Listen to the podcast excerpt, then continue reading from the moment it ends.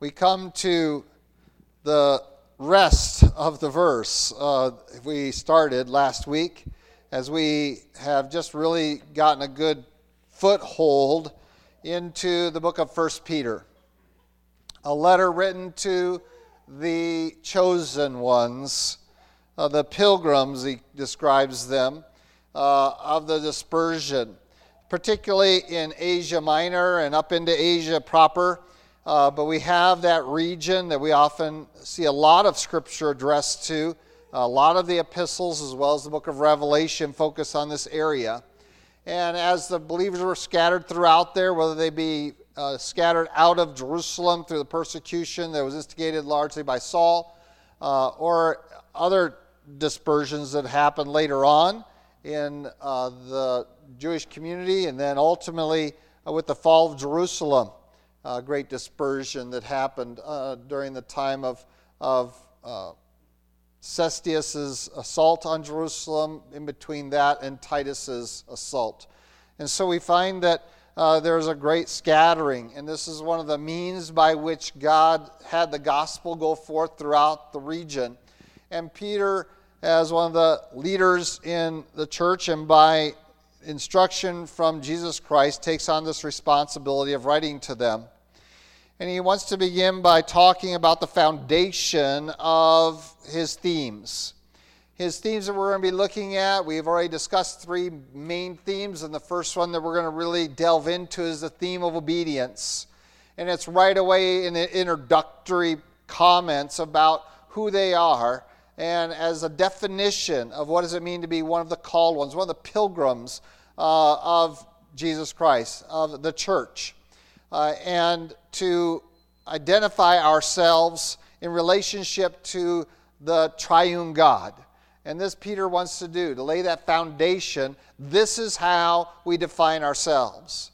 It is not in terms of earthly things, but rather of the divine that defines the church and each individual in it. And so we are individually and corporate as a group, uh, we are the body of Christ and we are defined by that. It is how we describe ourselves. And when we engage people, uh, they want to find out who you are, what you're like. Uh, if they're a group of men, they'll usually ask you, What do you do for a living? Uh, they'll ask you some of your hobbies, your favorite sports teams, things like that, trying to figure out who you are. But we know that all of that is really irrelevant because what we do for a living changes over our time. And our favorite sports teams now have all greatly disappointed us at one time or another, and they've all disappointed us at this point, I, I think, uh, in my opinion. And, and it's not relevant. It's not relevant. My day isn't made or lost by whether they won or lost. Uh, it is uh, all these things that we try to define ourselves. And of course, in our era, we are trying to define people uh, by their political stance, uh, liberal or conservative, uh, by uh, gender, by their orientation in, in uh, sexual orientation, uh, by all these things. We're trying to define people. And really, we come up onto the table with a very different perspective. Our perspective is we are defined not by anything of this earth, we are defined by divine aspects. And so we are defined here as the elect, the pilgrims, uh, the saints is going to be a term we're going to be looking at today as well, although it's not necessarily in our text immediately before us. But we are the blessed of the Father, and therefore we are members of His kingdom. We are going to be described later on in Peter in numerous uh, descriptive phrases or terms uh, to set us aside. And this is the key to understanding the next part of verse 2 is that we are set apart. We are distinctly different. And it should be evident to everyone around us that distinction.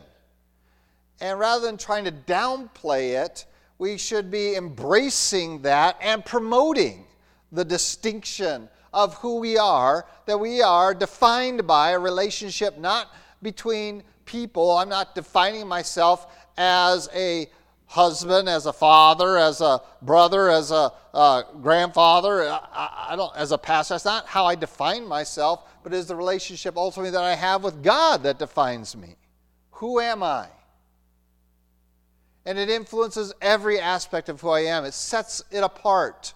And now, in all these other relationships, I can glorify God because I have this relationship correct. In all these other aspects of my life, I can seek to glorify God because I have that divine aspect correct.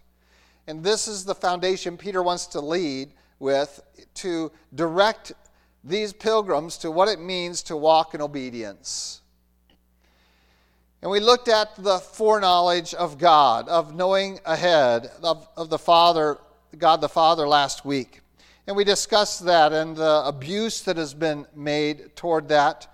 And I'd like to, in, in bringing us into the rest of this, lay out a imagery for you, an, an illustration. And every illustration has its limitations. And Christ uses illustrations extensively in his teaching uh, and parabolic teaching. Uh, and so I want to lay out an illustration to help us grasp what is going on here when we talk about foreknowledge. And now we're going to talk about sanctification, the sprinkling of the blood of Jesus Christ in our calling for obedience. And remember, the calling isn't for salvation, the calling is for obedience. If we diagram the sentence out, we see the purpose of our calling is for obedience. And so the illustration I want to use is a train. Uh, the, whole, the whole setting. And I want you to think of 1 Peter as being written to a group of people who are already on a train. And the Father, God the Father, laid the tracks long, long, long time ago.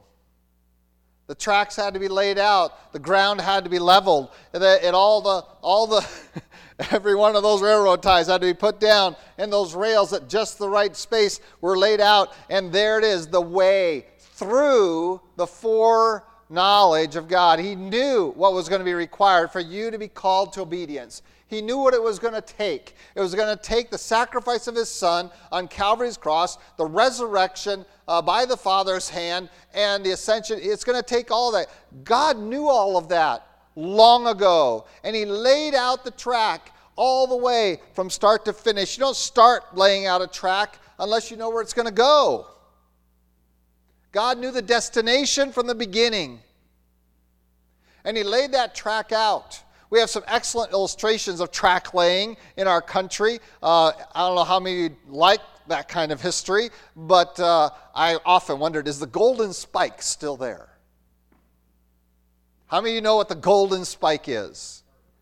All right, you've heard of it. Uh, some of you know what it is. Uh, they started laying track out. They started laying track out in California, and they started laying track out, I think it's St. Louis or somewhere like that. And they started going towards each other. And they met together. And now we have a transcontinental railroad. And that last spike was a gold one. The golden spike.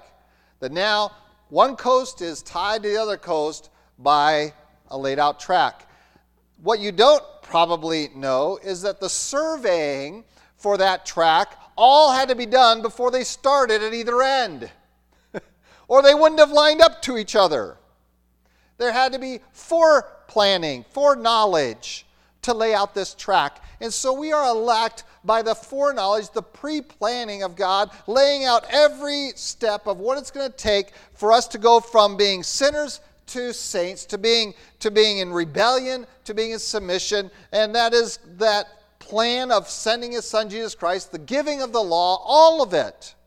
And thus, we're going to see this reinforced later on in Peter when he's going to talk about uh, foreknowledge with regard to his determination. We saw last week in Peter's sermon in Pentecost uh, about Jesus Christ. God knew that he was going to have to send his son.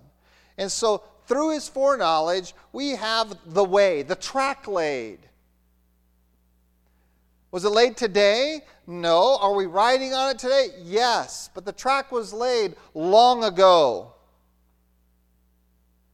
And we're in the train. And today we're going to talk about the con. So, so the, the track or the conduit is the foreknowledge of the Father. But now we're going to talk about the vehicle, the vehicle itself. And that is described as in the sanctification of the Spirit. And that's our next phrase here in 1 Peter 1, verse 2, in sanctification of the Spirit. And that word sanctification is usually linked to the concept of being saints or holy ones, but it really means to be set apart. That we are distinct from. We are in this uh, train car. So I'm going to compare sanctification to the car of the train that you're riding in. And, re- and I want you to remind you, you're in the train. You are riding on the tracks that were laid down long ago by the Father, but you are riding in a, in a car described as the sanctification of the Spirit. That it is the vehicle by which we are able to fulfill our calling for obedience. He sets us apart, He seals us, He is abiding with us that we might be obedient. It is the vehicle, it is the, is the device by which we are transported from being sinners to acting like saints that we have already been made by Jesus, the blood of Jesus Christ. And so, this is the vehicle by which God carries us into this er, uh, idea of obedience. So, we become more and more obedient. And so there we are, riding in it. You say, well, that's a pretty passive position for us. And you're correct that riding in a train car is a pretty passive thing. And yet we recognize, hopefully, that we are not inactive there. But it is not us making ourselves sanctified, it is us being carried along in sanctification by the Holy Spirit. But it does not mean that we have no cooperative requirement. But I do want to address one misconception using my same illustration. Peter is not writing this at the train depot, saying, All of you that are elect, get on the train. You see, in the realm of evangelism, it doesn't work because God calls all men everywhere to obedience, calls all men everywhere to repentance, invites all to salvation. And so much like the conductor that leans out, all aboard. That's the invitation. Everybody get on. That would be an evangelistic declaration. That's not what Peter is writing. He's not writing to the lost. He is not writing to unbelievers, inviting them to salvation. And so these terms are referring to those who are already have accepted it, and now they are riding in the train. And these are his admonitions to those who are on the train, who chose at the depot when it called out, All aboard! Get on the train. They make that choice to receive the offer of salvation. We're not talking about salvation in this verse, we're talking about the Christian's call, invitation, choosing for obedience. You've been chosen for obedience. God desires everyone that gets on the train live an obedient life. Now, that requires something of the person riding on the train, and that's what Peter really wants to focus in on. But today, theologically, we're looking at the, the vehicle itself. The vehicle itself is the Holy Spirit. What do you have to do in response to the Holy Spirit? Um, don't resist him. Don't quench him, but rather be filled with him, we are told, to walk with him. Don't sit there and fight against the Holy Spirit. That's your response. If we read through God's Word, we are, we are told that the Spirit will do these things because it's the promise of God. The Father is sent by the Son. He will do the work. He is faithful. He is God. He will be consistent, but He will not overrun your will. And so it is certain that some will get on the train at the depot, and, but will live unruly within the car, and sometimes to a degree that they have to be removed. Now, that's a frightening proposition I just threw out there. You say, Pastor, that says you don't believe in eternal security. I do. Once you live ruly, ruly, according to the rules, instead of unruly on the train we recognize the danger of, in any kind of transportation, whether it's a car, plane, train, bus, of unruliness inside the vehicle while it's moving. That it has inherent dangers.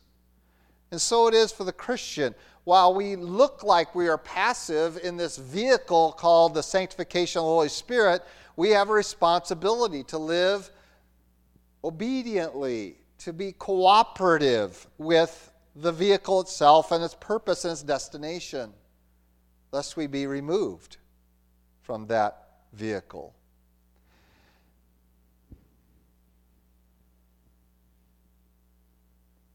The sanctification of the Spirit becomes the mechanism that moves us along in God's plan towards our destination. The destination certainly is full sanctification, that is, that we are completely holy in our experience. What is the difference between sanctification and justification? Let's talk about that for a moment because that's the difference between the, the, the train depot and the tracks being in the vehicle.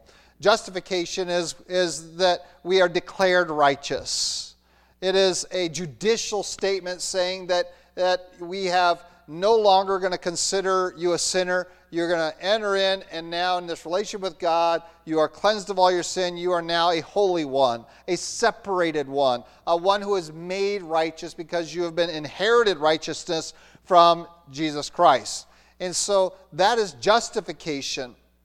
And that is a, a, divine act that you are completely the passive recipient of. Only He can justify you, cannot justify yourself. When we try to justify ourselves, what happens? We are being an affront to God. Because when we justify ourselves, we are never repentant, are we? When you hear people being confronted with their sin and they try to justify themselves, you know that they are not going to repent of that in that condition.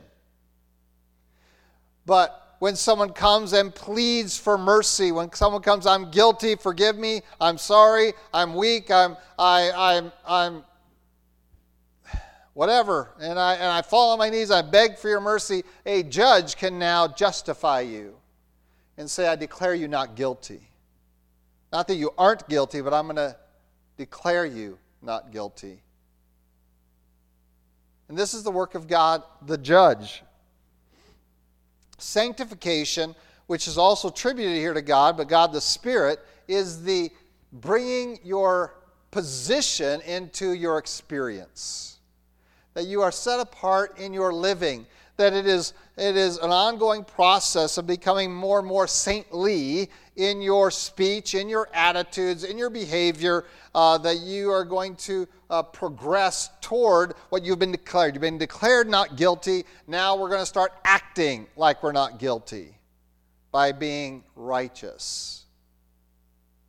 And that is that process of sanctification becoming more and more set apart, more distinct, more holy. And this should be the activity of every Christian, and it should be the activity of the church. You would think that the church, with, with nearly 2,000 years of practice, would really know how to be not worldly. But we really find the opposite, don't we? The world has become consistently more and more worldly that if someone came here from 100 years ago, uh, from 1920, and walked in a church says, What are you people doing? You call this church? Look at you people.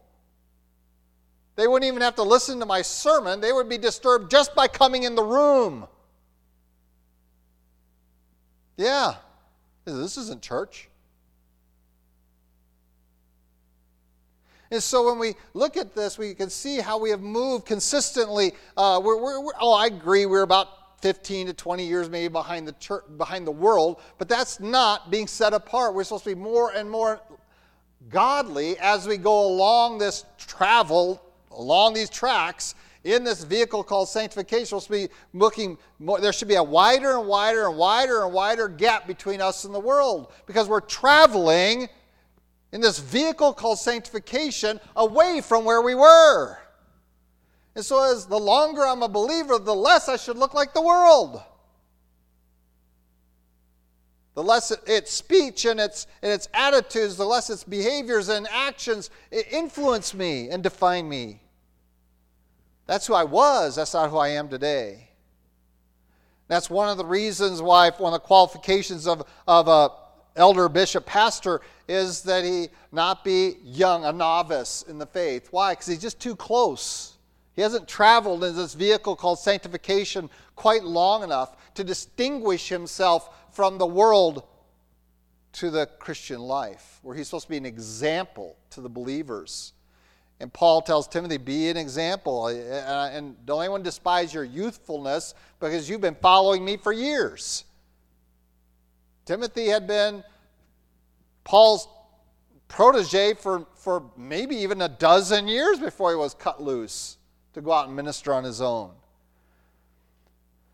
But in Paul's eyes, he was young. And, and now I understand that. I didn't understand that before. I thought, well, if Timothy was young, he must have been like a 20 year old. But now that I'm almost 60, uh, some of you 40 year olds are looking pretty young. Okay? You're looking pretty youthful to me. Uh, I say, you young people. You know, and, and I can, you know, to me, Casey is still a young person. Oh, she thinks she's middle aged or something, but not to me, because I'm middle aged. right? No. I've been telling people I'm old. All right? And so he says to Timothy, Don't anyone despise your youth, um, but be an example to the believers. In what? In your whole life, sanctification. Demonstrate to the world that you are on a track that God laid in a vehicle provided by God that is distancing you from where you used to be. That's who I used to be. I've come a long, long ways from there in the practices of my life. Doesn't mean I've completely arrived at my destination. Some of those things from old life still crop up now and again, and I want to squash them. And that's what 1 John 1 9 is all about. Also written to people on the train. Confess your sins. He's faithful to just forgive you your sins. We're going to talk about that when we get to the sprinkling of the blood of Christ here shortly.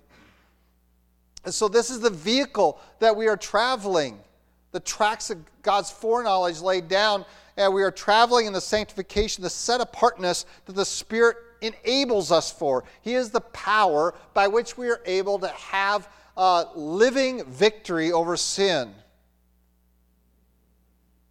That its presence in our lives diminishes as we submit ourselves further and further and further to this Holy Spirit's work.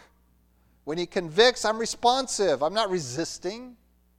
When He directs, I'm responsive, I'm not hesitant.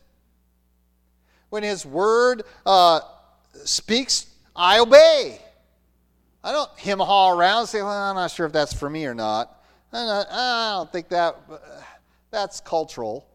No, I, I read it and I, I should be doing that and I obey, which is the whole theme, one of the early themes in 1 Peter's obedience. And so we have the foreknowledge of God the Father laying the tracks. We have the sanctification of the Spirit, and all of this that we might be in the riding in this vehicle, that we might be engaged within this wondrous provision of God. And we have a third description here. Now, I do have to take, unfortunately, I have to take some time. I don't want to take this time, but I have to. Uh, most of your Calvinist friends are going to say this is the divine order of how God plans salvation and how it happens in your life. God chose you ahead of time. Uh, he elected you from eternity past, who will get saved, who will not. And then He sends His Holy Spirit to make you capable of accepting Him so that then you can receive the sprinkling of the blood of Jesus Christ and become a Christian. Okay, and they use the order of these three in this verse to defend their position that the Holy Spirit doesn't sanctify you first, you can't get saved. This is one of the verses they will use. As you can see, I've already taught you better that we're not talking about talking at the train depot, we're talking about on the tracks in the train. You are already pilgrims. You have already received Christ. You are already called not to salvation, but to obedience. So do not, so I have to negate that because it's out there and you're going to encounter it. And I would be derelict not to tell you that that's how they're going to abuse this verse. So we have the work of, of the Father that lays out our life. If you get on this track, if you surrender your will to my will at the train depot and you get aboard to ride the rails of God's plan for all men, everywhere if they would repent and surrender their will to His will. Now we're on the track equal to God's will, which He knew from eternity past, planned it out. This is my will if you want to ride this rail. Provide the vehicle because we can't. I've, I've walked on, on railroad rails, it's hard. In fact, it's kind of a cool thing we used to do as kids. See if you can do this, right? It's a balancing act. God provides the vehicle that's designed for the rails. Try to driving your car on railroad tracks. you can't do it, not for very long. Before you destroy your car, God has provided the correct vehicle, the power of the Holy Spirit to move us in our sainthood, in our sanctification, our set apartness, in our righteousness toward godliness. You don't have to do it by yourself. You know I'm saying? Well, now I'm saved, and now God's left me. No, Jesus Christ, what he's saying, John, I will not leave you orphans. I will send you the Spirit. He will come alongside you. He'll be that vehicle that'll carry you along if you simply will cooperate with him. And that's all your everything you look at says, don't resist him. Just walk with him. That's a cooperative statement. It's like he'll, he'll, he's capable. He knows he can lead you, he can direct you, he can illuminate you, he can do all these things. If you'll just allow him, it is this continuous surrender. Just cooperate with him. This is our calling. Ride in the car, cooperate with the Spirit. Stop trying to be unruly in there. Stop trying to get kicked off the train. Stop fighting the action of the train. You've all seen the little things where you're trying to run backwards on a train while you're still moving forward. You can't possibly run. It, it's futile. It's an exercise of self destruction. And so we have this in the sanctification of the Spirit that we might move in obedience. And then we have the sprinkling of the blood of Jesus Christ. We want to move forward with this, and then we're going to tie these together. This is the fuel the blood of Jesus Christ. This is what makes it all work. But I want you to notice two uses of the blood of Jesus Christ, especially the manner in which Peter talks about it. You might say, well, this is referring to salvation. I don't think so. It can be, but I don't think that's what Peter intended it to be used for, and I'll explain myself in a little bit.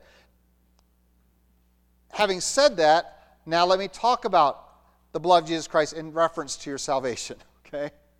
Because uh, it is valid to say that that's what he's talking about here in the sprinkling of blood of Jesus Christ, that you were elected for that. Uh, but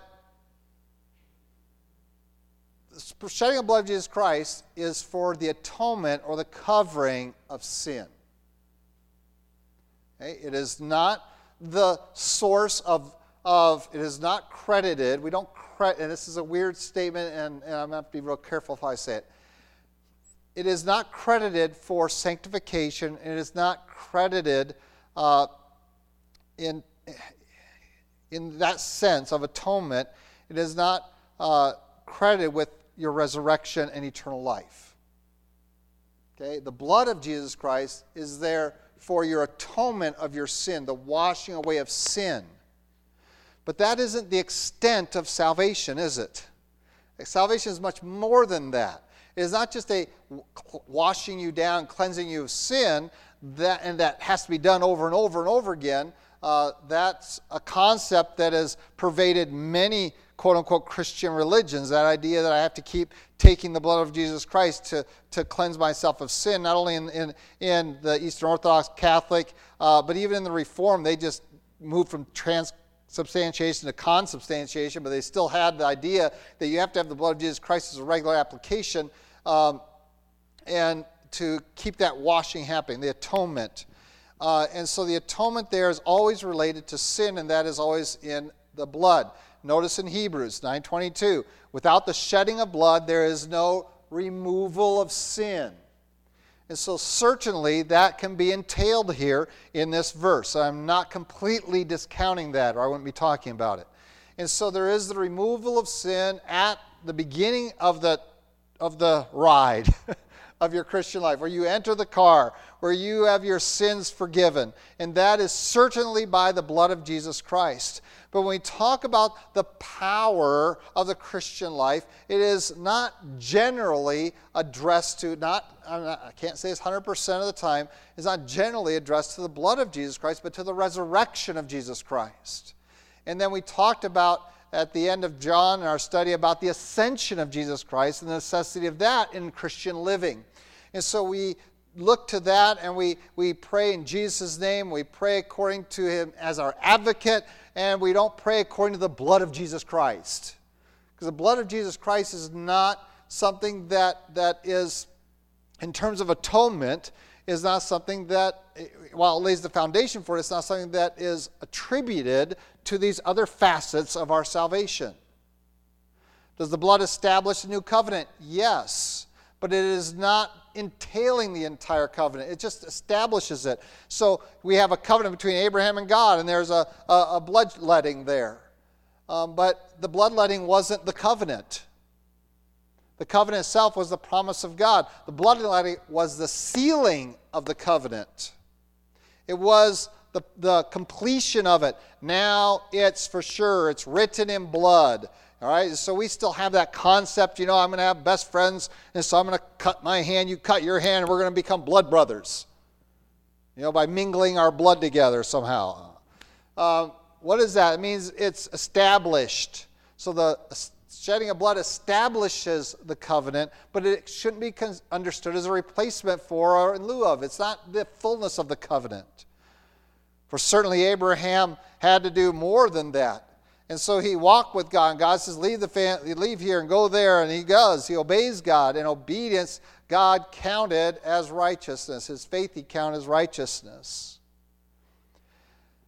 And so, certainly, the blood of Jesus Christ is referencing salvation uh, and the atonement, the covering of sin. And that is something that does happen at salvation, but it also happens again and again in terms of how do you accomplish 1 John 1 9. If we confess our sins, he is faithful and just forgive us our sins that cleanse us of all unrighteousness. What is it that cleanses you of unrighteousness? It is the blood of Jesus Christ. So again, the blood is always for atoning for sin. It is cleansing you from sin. And that is certainly entailed here. And that is not just a one time act of God, it is every time we fail in the sanctification, every time we are unruly inside the train, and we want to get it right, we need to confess that before God, seek the cleansing of the blood of Jesus Christ, have it applied, uh, and, and confess. And, and he says he'll wash you white as snow, though your sins be as scarlet in Isaiah. Just simply come on the premise of the shed blood of Jesus Christ. That is one use of blood in Scripture, but there's another one.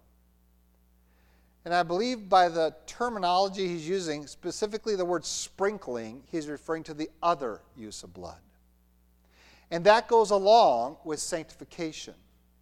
And that is to set something apart for God's service. What did we find in the Old Testament consistently? Whenever we set something apart for service to God, it was sprinkled with blood, including the high priest himself. Hebrews again reiterates this that this is how we cleanse everything, this is how we set apart and sanctify everything for temple service is it is sprinkled with, with the by the blood. So we would take that lamb sacrifice, we would dip this in the hyssop in there, and we'd sprinkle it on things. And that sets that apart for divine service.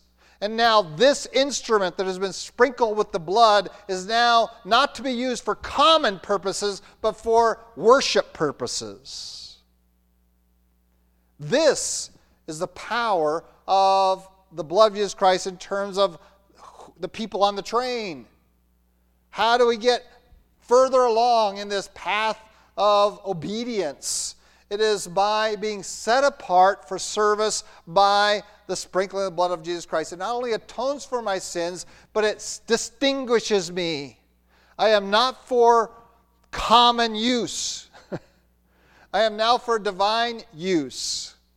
And this is going to come out when Peter talks about and describes us as a peculiar people, as a chosen nation. Uh, he's going to describe you that you are distinct. This is in correlation with the sanctification of the Holy Spirit, and this is the purpose of Peter. Peter's not really talking in this whole text about your salvation, he's really talking about your Christian life. That you're on the tracks and praise God, those tracks were laid long ago, long before the world was even begun, and they will take you to their destination. Trust the tracks of the foreknowledge of God. You're riding in the car, the vehicle that God has provided, and glory to God, we can enjoy that power and that deliverance and that continuing work that, that makes it so much easier for us to walk in righteousness and in truth that we'll just surrender ourselves and let the vehicle take us there instead of fighting it. And then we have the uncommon distinction of being sprinkled with the blood of Christ, that we are set apart for uncommon worship. You are not here for common purposes. Your entire purpose has changed. That's what the sprinkling of blood was for as they dedicated the temple and dedicated the altar and dedicated the, the showbread, uh, the table showbread, and dedicated the altar of incense and dedicated the temple itself and dedicated the high priest and dedicated each of the lower priests. Uh, they dedicated them by the sprinkling of blood. You are set apart for a different purpose. You are called for obedience, and that requires a new identity. You are being completely set apart to something different. You're, you've just been pulled off that little spinning wheel that's called the rat race that goes nowhere. You've been pulled off that little thing like the gerbil going running, running, running, getting their exercise, but going nowhere. That's the world's ways and it has no end. And, and rightly does, does Solomon say in Ecclesiastes, that's just vanity. Vanity upon vanity upon vanity. You run in yours, and then you die, and your kids get in there and they run in your place. They might not run as good as you ran, but in the end, all you've done is spun a wheel. Hasn't taken you anywhere, hasn't accomplished anything. But by the sprinkling of the blood of Jesus Christ, we are set apart to something different that I no longer go to work, turn a living, to come home and rest, to go to work, turn a living, to come home and rest. That that's not a cycle that is identifiable in my life. That's not, and I, eh, because if you really think about why are people, and, and that's why people avoid that question, why? Why are you doing what you're doing? Why? Well, I want to get farther ahead. Why? What does that mean? I had the discussion with some of the guys from U Turn for Christ up in the Bahamas, and I was like, why are you doing this? Why, why, why, do you want, you know, we, we want to get more stuff, get more stuff, get more. You know, we had one young man wanted to ask me how much everything costs I own. I said, too much, too much, too much. And it keeps costing me. And while they were there, I, I actually ended up having a tire break. So I was sitting there saying, listen, everything out here, I know I've got these tools and these vehicles and all this thing. Do you realize that I have 32 tires I have to keep track of? 32 vehicle tires I have to keep track of. Have to replace them, check the mileage, all those things between these vehicles. These aren't a goal. Don't make this the goal of your life because it's an empty goal. Because the things of this world break down and they'll just consume you. That's not the goal of your life. I want a bigger this, I want more of that. Why? Because you are in this living in this little circle. And you haven't stopped and thought, I've set apart to something different. Oh, yes, you are. You are set apart to worship. You are now an instrument of worship. You have been sanctified. You have been set apart. You have been sprinkled by the blood of Jesus Christ to service. And now suddenly work becomes a worshipful thing because I'm not there just to get into the treadmill of getting more stuff and bigger stuff and, and more expensive stuff as though somehow, you know, if I pay three times what you paid for the t shirt, it covers the same amount of space. But somehow, if you paid three times more than me, um, you're better than me? I don't get that, you know. I'm so glad we had the yard sale finally last week because I was running out of jeans. And I do all my shopping at the yard sale. So, um, just, and that works. It works really well. But uh, we, we get that mentality of the world that somehow that's what we're here for, is to get more stuff and to get a little farther ahead. No, it's not. You are set apart to something more. You have been sprinkled by the blood of Jesus Christ. You are on this train, but you are set apart for a destination, and you're just looking out this window, zoom, zoom, all this stuff everybody else is dodging for. They're just, you know, plodding along. You're zip right by. Oh, that's not really that important. That's not that important either. I've got that destination. And all these other things just disappear as a priority now they can be used as a means towards that end of serving God. And so now I go to work with uh, several expectations. Number one, that I'm going to, of course, the number one reason you're at work is to make your boss money. Unless you work for the government, then I don't know what you're there for. Um, you're supposed to be there to serve the people, but where was I? So you're there as a as a witness Number one, I'm there as a representative of Jesus Christ. Number two, I'm here to earn a living for me, for my family, and to have enough to share. And now, suddenly, the work it takes to provide for them is a worshipful activity. And it changes my entire mentality towards it now. I'm not there to get more stuff. I'm not there to get a little, to try to stay even with the Joneses next door. I'm not there for any of that. I'm there simply to earn a living, to care for my family, have enough to share, to care for other people, and, and to build the kingdom of God. And that is my purpose. So I've taken functions that the world looks at and says, well, we do the same things. And we say, well, not really. The table of showbread, what was it there for? It was there to hold bread. Okay? There's a bread table. Could you have a bread table at your house? Sure. What will it do? Hold bread. But one does it in the temple, and one does it in your house. One's common, and one's holy. Because this bread is set apart for worship of God.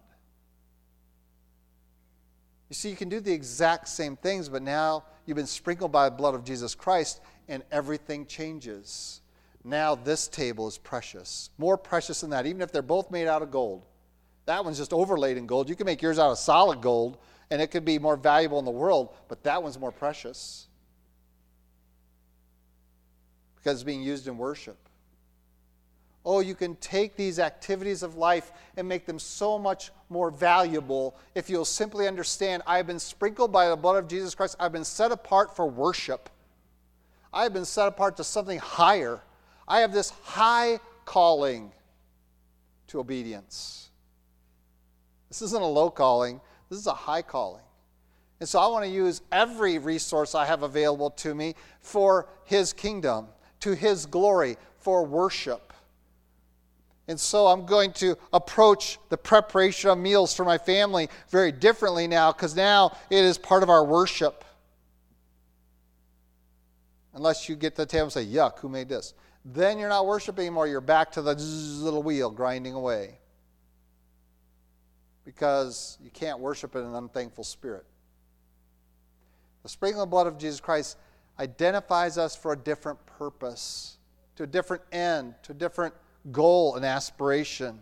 Even if we do the same activities, we are set apart for this.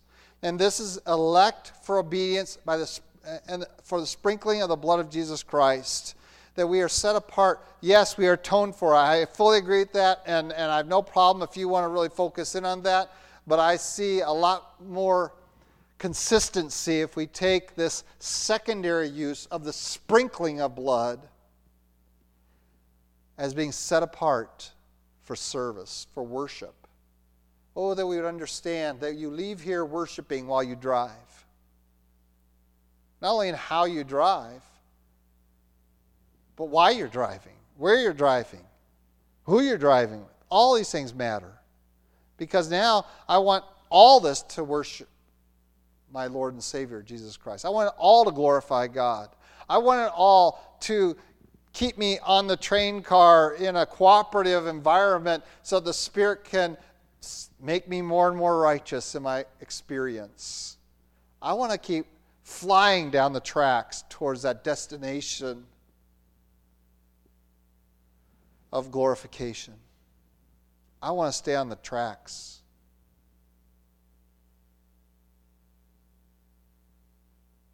And that means I have to keep this mentality. I am set apart to something more. Sanctification set apart as something different. The spring of the blood of Christ, you're set apart to something more. It is for God's glory. I'm here to glorify Him. I'm here to worship. I'm here to serve His kingdom. And this is going to be brought out more and more. And this is wrapped up together now that we have a good understanding, I hope, of what we are called or chosen for obedience, that we can see uh, the greeting that Peter finally has. Now he's finally finally identified who they are. He wants to send his greeting. We're going to be studying that next week. I can't get to it tonight. But we're going to hopefully walk out of here not confused, not confounded by this, the theologians and the manipulations they've done to this, but rather that we can have a confidence that, you know, God has chosen me to be obedient. And sometimes that means He has to correct me, because Hebrews tells us what? Whom the Lord loves, He chastens and disciplines every son. So sometimes that's going to require some correction. Am I going to be responsive to that? Or am I going to try to jump the train I'm I going to try to jump off this train because I don't want to be corrected. I don't want to be more righteous day by day. I, want to, I don't want to be more like Jesus this week than I was last week. And you'll hear me pray that every now and then. And it should be a prayer every day Lord, make me more like you today than I was yesterday. I want to be better at what you've set apart me for. You've set me apart for righteousness, for obedience, for worship. You set me apart for your use. And I believe with all my heart that that's what Peter's talking about. You are set apart. You've been chosen for obedience and for God's use. That's what is Im- involved in being sprinkled by the blood of Jesus Christ.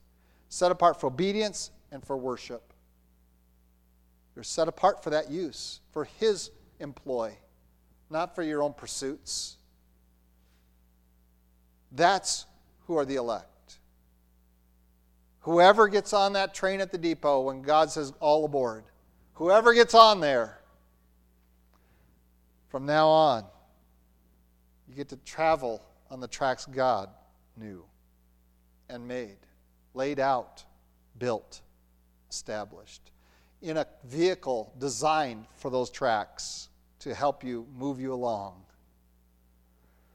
so that you can obey Him and serve His kingdom. Oh, that we would have that as the aspirations of our life. That I'm more obedient and I'm serving His kingdom more and more. And worrying about this world less and less as I distance myself from who I used to be over this process called sanctification. This is Peter's introduction to the recipients of his letter. And because many of them probably had some Jewish background, they understood what sprinkling the blood of Jesus Christ was about to set you apart for service, for worship. And I'm sure Paul had that in mind when he said in Corinthians, Don't you know that your body is the temple of the Holy Spirit? You are not your own, therefore glorify God in your body and your spirit, which are God's. That's the sprinkling of the blood of Jesus Christ for his purpose. Now you are the temple. Now you are the instruments there. You are set apart. That's what you're chosen for to obey and to serve. Let's pray. Lord God, we do thank you for your love for us. We thank you again for your word and for your work in our lives from eternity past, even.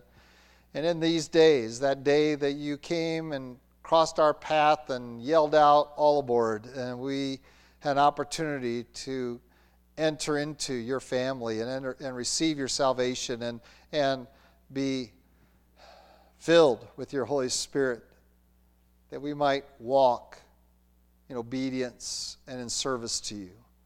Oh, Lord, we thank you so much for that shed blood of Jesus Christ and the atonement that is there for the cleansing of sin, but also for the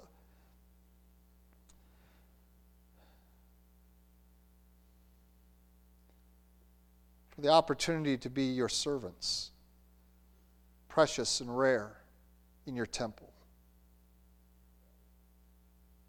Lord, help us to always cherish the sprinkling of your Son's blood in our life to redefine us. Lord, what a privilege to serve your kingdom. Lord, we do it inadequately and we mess up and we sin and but you are there to cleanse us. You are there to keep us moving. We thank you for your Spirit's work, not only encouraging us, but of, re, of, of helping us to know our sin, being convicted. Lord, help us to not resist Him not to be caught in the mundane of this world. Lord, we thank you that you've taken us off the treadmill and put us on a track to a wondrous destination.